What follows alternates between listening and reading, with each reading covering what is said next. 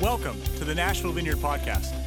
For more information, please check us out at www.nashvillevineyard.org. Thank you so much for listening, and we hope you have a great day.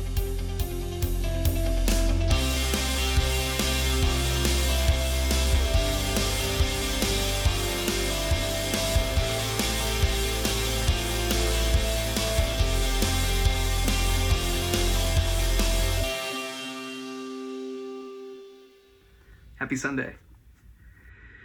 It's good to be able to come to you again. I, I look forward to being able to to gather in person, and uh, we're looking forward to being able to do that very, very soon. Until then, we're going to continue to to do this uh, each each week, and as a way to continue to to say, what are you doing right now, Lord? What, what are you doing in, in our life, in the life of our church, in the life of our city?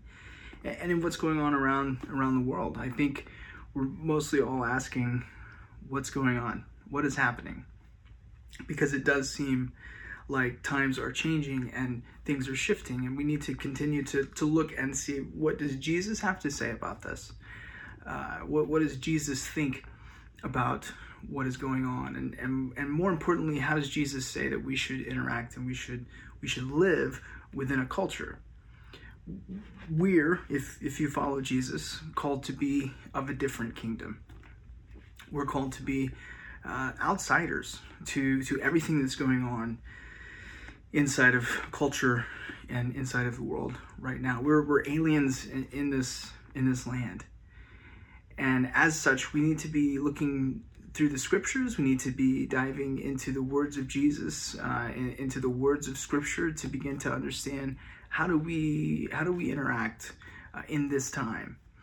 And as we look out into uh, culture and what's happening uh, in the news it's easy to sort of be swept along uh, in in the currents of of what's going on in society to begin to to move uh, with culture. But we move not with culture but we move with jesus. And so this is going to be uh, another message primarily focused to those of us that, that claim to follow uh, our Savior, Jesus. You see, Jesus primarily came uh, not only to, to offer a means of reconciliation uh, to the Father, uh, but he also came to establish uh, a new way, a new kingdom.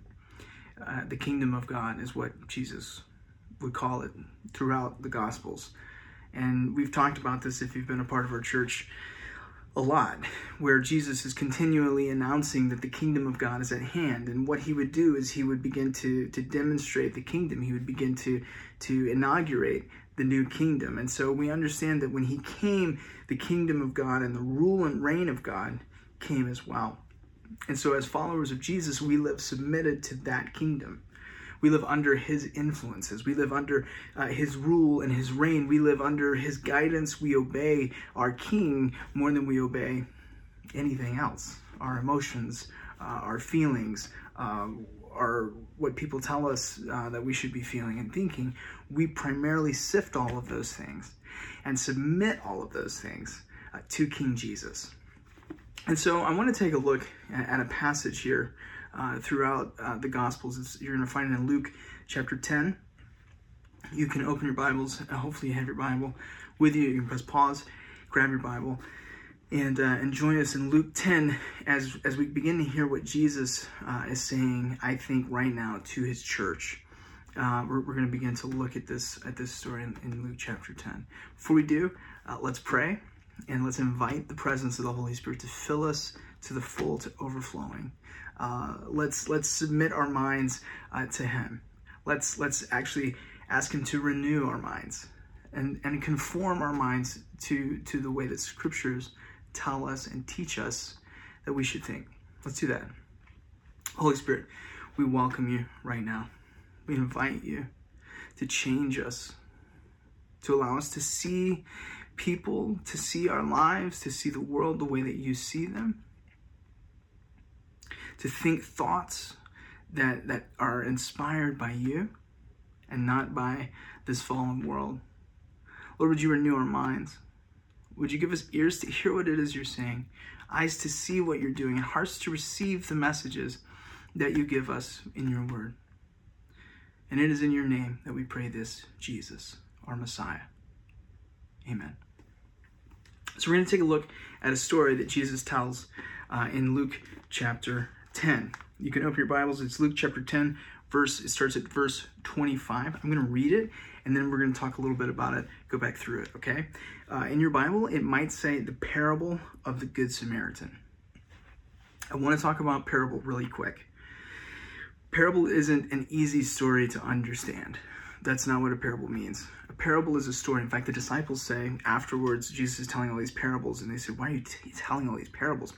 And Jesus says, I, I, I give them not for you to understand.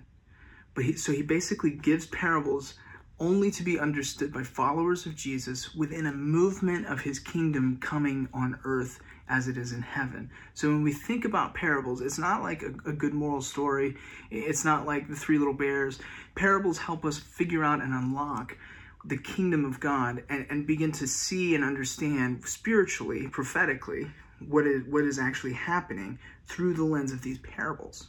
So, so that's what this this is going to be. So he says this.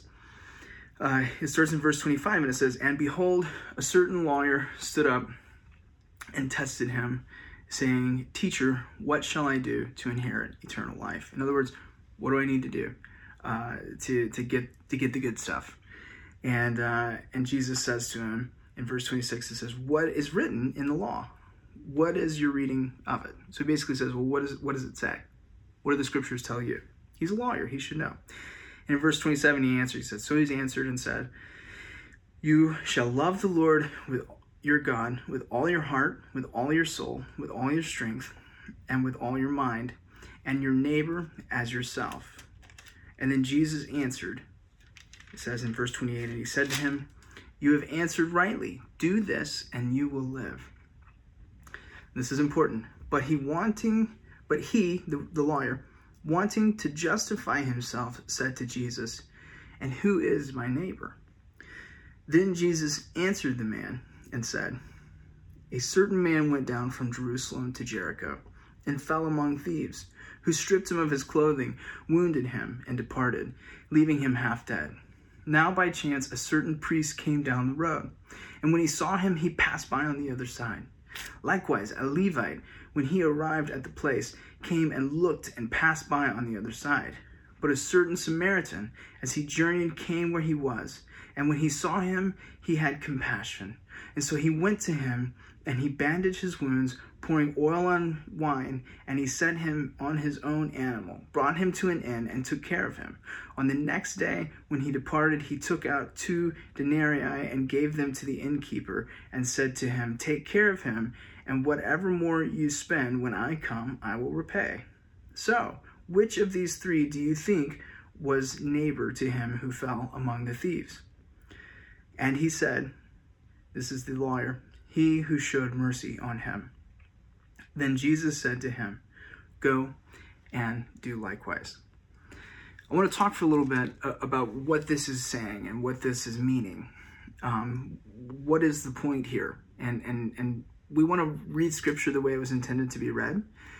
The idea of a good Samaritan is a very common phrase. Um, you want to be a good Samaritan. You want to be the good Samaritan. You want to do this, good Samaritan hospital or whatever. So this is an overused term, and it, that means we're really familiar, and, and, and, familiarity breeds contempt, and so we can sometimes not really think through uh, what it is is actually happening within the story. So I, I want to just go back and break it down. So we have this lawyer. He was a highly esteemed uh, in the Jewish community, and when they say lawyer, it means that he was like an expert in the law. So so think about the Mosaic law, uh, the Levitical law uh, that happened in the in the Pentateuch in the in the Old Testament we call it. So this lawyer is an, is an expert in the Scripture, and he comes to this supposed Messiah. See, everyone's checking Jesus out. They're they're saying like he doesn't really fit the bill of what we suppose a Messiah would look like. He, he's doing things differently. And remember, in the beginning of when when Luke is writing this, in the beginning he says that uh, he makes a big point to say like like after Jesus was tempted, he comes back into the temple and and he pronounces what he what he is here for is is to preach uh, good news to the poor, set the captives free, and uh, and and so so Luke then sort of frames everything out uh, through this. This is what the messianic uh, mission was to do: uh, raise the dead, heal the sick, cast out lepers, preach good news to the poor, set the captives free. This is what a Messiah does, right? And so Jesus is announcing, "This is me. This is the Messiah." And so the Jewish people have uh, in the in the Scripture they've been looking for a Messiah, and they've been looking for a Messiah that looks like David uh, in the Old Testament. David, the warrior king, David, the conquering king, right? And so David was was this mighty warrior who who vanquished all their enemies. And so the Jewish people were living under the rule of the Romans, and they were expecting the Messiah to come and to defeat and kill all of their enemies. That's what they were hoping was going to happen. Okay. And so the lawyer is questioning Jesus, and, and he's coming at him, and so he says, What, what should I do uh, to inherit um, eternal life. And so Jesus says, Well, you're the lawyer. You tell me. What does it say? Because they wanted to trip Jesus up. And so he says the two commandments, right? Love the Lord your God with all your heart, all your mind, all your soul. And, uh, and to love your neighbor as yourself. And Jesus says, Yeah, that's it. That's pretty much sums it up. Uh, you do those things. And so then the lawyer asks this, and this is where I want to hone in. The lawyer asks a question that I believe is being asked quite a bit right now by those of us who want to follow the Messiah Jesus. Because he asks the question that says, Yeah, but who is my neighbor? You see, what I think was going on is he's trying to understand loving the Lord, loving the Lord your God with all your heart, mind, soul, and strength, and loving your neighbor as yourself and obviously in this community even in our communities our neighbors are typically looking like us. They're typically in the same socioeconomic stratospheres. They're typically in the same um, uh, place in life as us. I mean people tend to, to sort of flock together right? And so um, if you look around your neighborhood probably most of your neighbors are a lot like you. And and so same same thing here in the in this cultural context. And so he says well then who is my neighbor? And so the question is who do i have to love like I love myself. In other words, who exactly qualifies as my neighbor? And so Jesus begins to tell this parable. And he begins to unlock the secret of what it actually means to love your neighbor as yourself. And so he tells this story. There was a man, and, um, and so a certain man went down from Jerusalem to Jericho, and he fell among thieves. So he gets robbed, beaten, all that sort of stuff. So then he says there's three people that pass him, and and and do different things. So the first person that comes uh, is a priest. Obviously, a priest was a priest, and and he was on their side. He was on the lawyer's side. He was a, a priest. A lot of times, chief priest. They had all of these rules of how you're supposed to treat a, a chief priest because they were very holy, and so. Uh, so everyone in the context knew what, what that meant. Um, the chief priest or a priest was there, and uh, and he doesn't help him. He goes he goes uh, to the next uh, other side of the road. Then comes a Levite. Levites were uh, sort of like Navy SEALs of holiness. I mean, they they had um, you know they wouldn't do certain things, wouldn't cut their hair, wouldn't wouldn't drink any alcohol. Um, you know, they were super duper into observing all the laws, and they were set apart. Okay, so they were like, you know, a big deal within this time within the way that this lawyer would have believed. He would have very highly esteemed, he would have been on the side of the priest and the Levite. Levite again doesn't do anything. Then we know the story. It's the title of the parable. The Samaritan comes, and the, not only does Samaritan help, but he helps overboard. I mean, he he really goes above and beyond. And we see, oh wow, it's the Good Samaritan. What we don't understand is actually what what was going on between the Samaritans and the Jews at this point. The Samaritans um, were kind of a impure um, impure race in the in the eyes of the Jewish people. Uh, so there was a lot of racial tension between the two of them, but they were also uh, they sort of twisted uh, the scriptures and and they they they did things um, and kind of created their own sort of uh, Jewish religion with, within um, the the larger uh, Jewish context. And so so the way that they believed was was abhorrent to uh, practicing God fearing uh, Jews. And, and, that's actually correct. Like, I mean, they, they believed inappropriate things and, and uh, they had, they had you know made heresy uh, part of their doctrine, so to speak. And so they were seen not only as as an impure race, uh, but as but as absolutely um, counter to what they so strongly held uh, in the Jewish faith. And so not only were they uh, racial enemies or, or uh, people group enemies like you have um, back then, nations at war, they sort of had co opted a lot of the Jewish uh, thought and faith and twisted, maybe even perverted it. Uh, and, and changed it into something else, and so they were really, uh, you know, really hated, and and they were maligned and they were outcast. So Jesus tells this story, and and to answer the question of of this Jewish lawyer of who is my neighbor, and Jesus picks out uh, the most controversial, uh, vile, and maybe even rightfully so um, disliked group of people uh, to present to um, his audience at that time of who actually they have to love uh, as themselves. And, and I think this is the, the, the Lord uh, wanting to, to say to us. In fact, as I was, um, you know, we're, we're, in the book of Acts, and so I'm, I'm studying Acts and preparing uh, to, to, to speak about Acts, and we'll be doing that next week. But as I was leaning in um, this week and asking the Lord, like, you know, every week, what do you want to say? What, what's on your heart right now? What do you, what do you want to convey? Um, over and over, just really clearly, I could hear the Lord say the question. He was asking me, Who is your neighbor?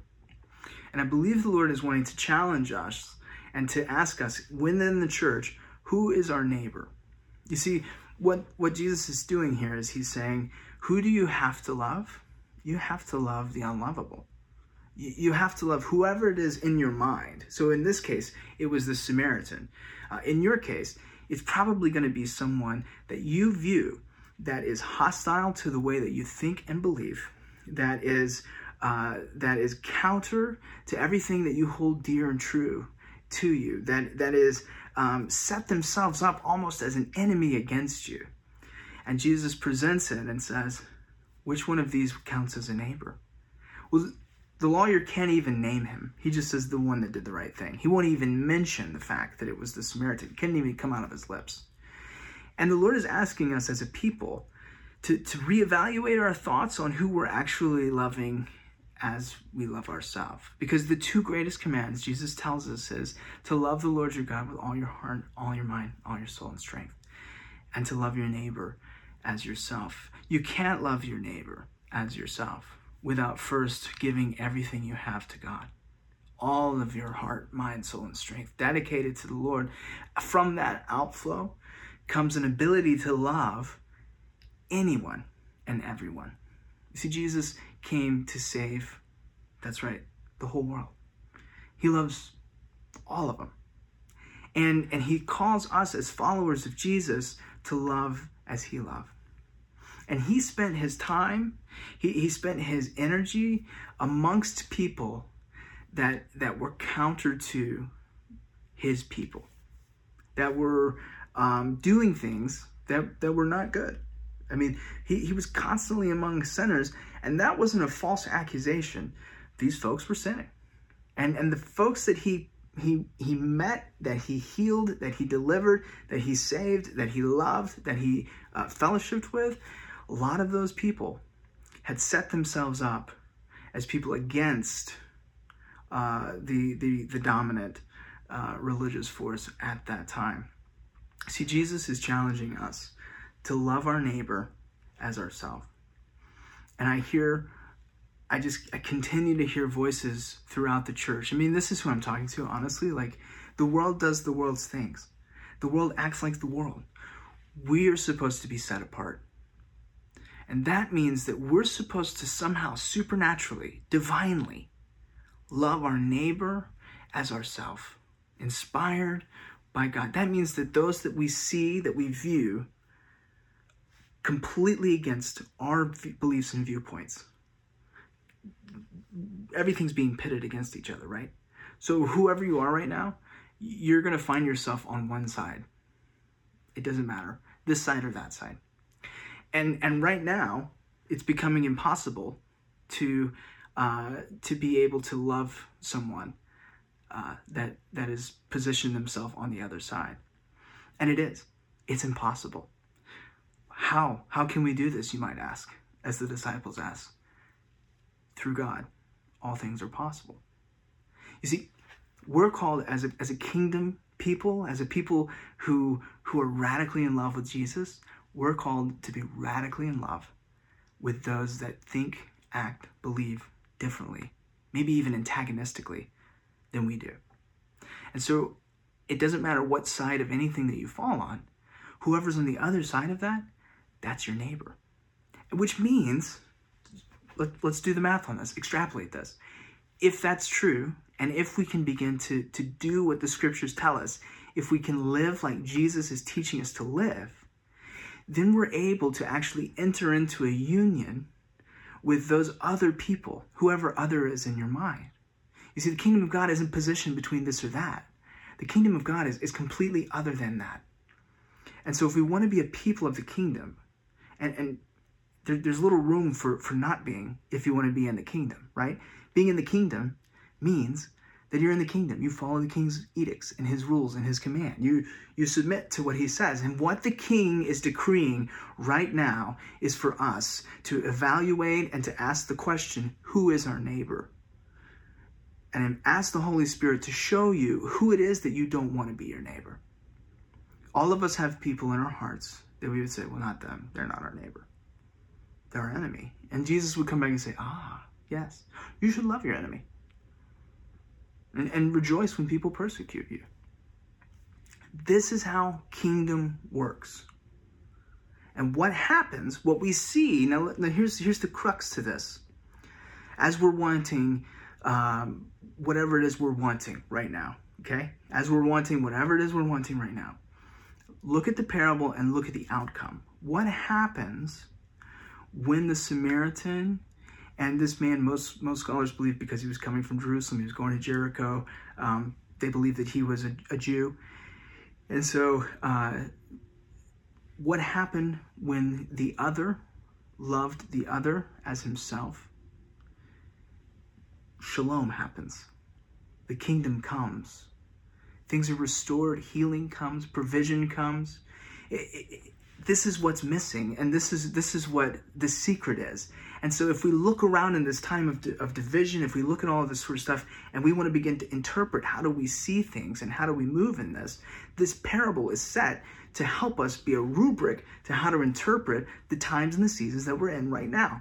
And the way that we do that, and the way that we prosper, and the way that we flourish, and the way that we move through this time as more than conquerors of the kingdom of God is to love the neighbor that seems the least like a neighbor as ourselves. And so here's what I want you to do uh, if, if, if you call yourself a Jesus follower this week. I want you to invite the Holy Spirit to come and search you, to come and show those people.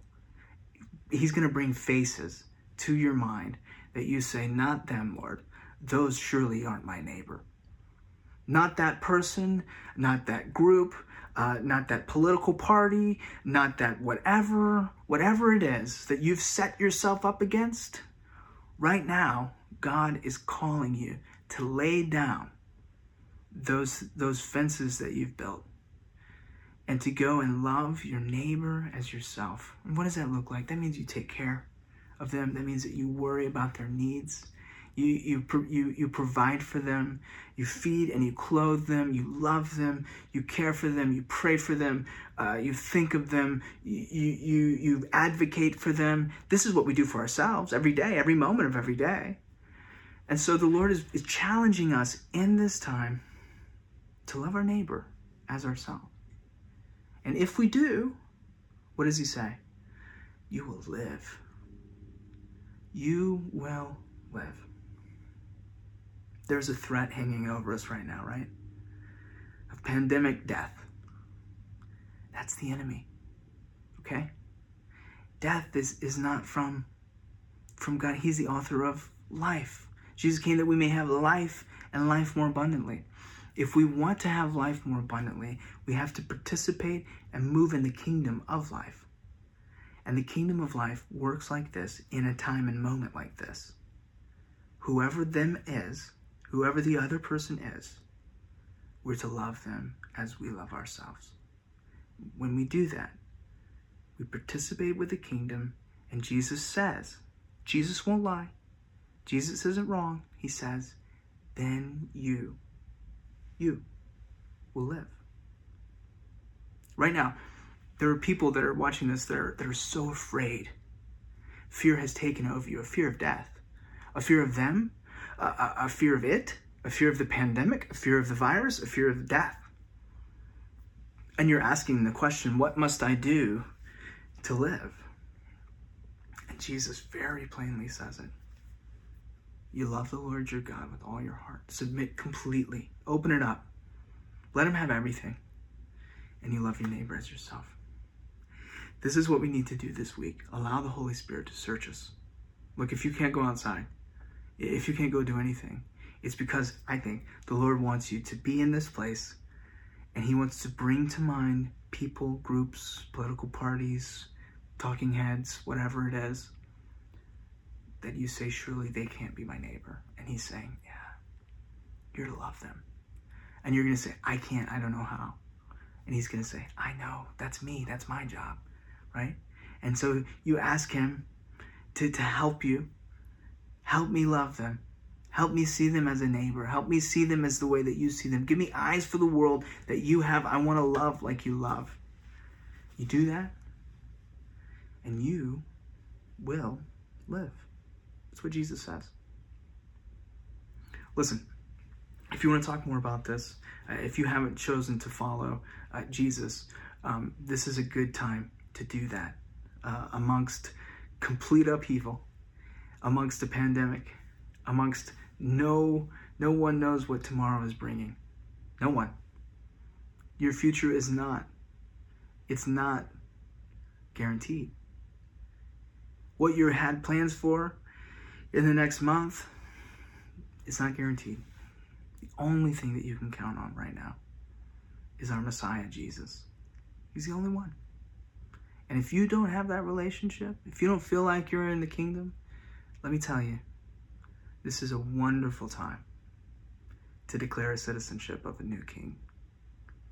Not a king of culture, not a king of the world, but a higher king that calls us to live a better way. So I, I would encourage you, uh, if you're watching this on Facebook, uh, you can see right below this, you're going to have opportunities to join a new believer class. Part of what Jesus did when he came and his kingdom came is he one of his one of his missions is to heal the sick and cast out devils. If you need any of that, we've got that too. So you can sign up for one of our healing rooms. We'd love to pray for you and uh, and see you set free from sickness and uh, from any sort of tormenting uh, spirits that might be um, keeping you bound. Uh, if you if you want to gather with people who begin to see the world differently and, and live in life uh, of a people that are set apart that are trying to trying to to be in this world but not of this world uh, we have small groups that gather and and part of the reason that they gather is to say how did you do this? I don't know what to do. I, I, I don't know how to, to live this life. And, and because when we gather, He's there. And because when, when we gather, uh, we look more and more like Him, um, then you can gather in our small groups with us and, uh, and begin to, to walk out this faith. It's not a solo act, it takes all of us uh, working at this thing to be His bride. So you can sign up for that too. I'm going to pray and then we're to we're to close. Lord Jesus, we we can't love we can't love our neighbor, much less our enemy. I mean, most of us struggle to even understand loving ourselves. I know even right now, there are those listening to this that have just a, a self hatred. They're ashamed. Um, they're condemned. Uh, they feel they feel worthless, and so they would say, "I can't even love myself." Lord, we need you. Right now, if you feel, yeah, if you feel shame, right now, if you feel condemnation right now, um, I, I want you to do something. I want you to hold your hands out because the Holy Spirit is getting ready to set you free from that right now. So if you could just hold your hands out and, and, and what you're picturing in your hands is all of that shame and guilt and condemnation. Okay, so that's in your hands. Lord, we just declare life and life abundantly, and in you there is a fullness of joy. And, and you have come uh, not to uh, condemn the world, but to save the world.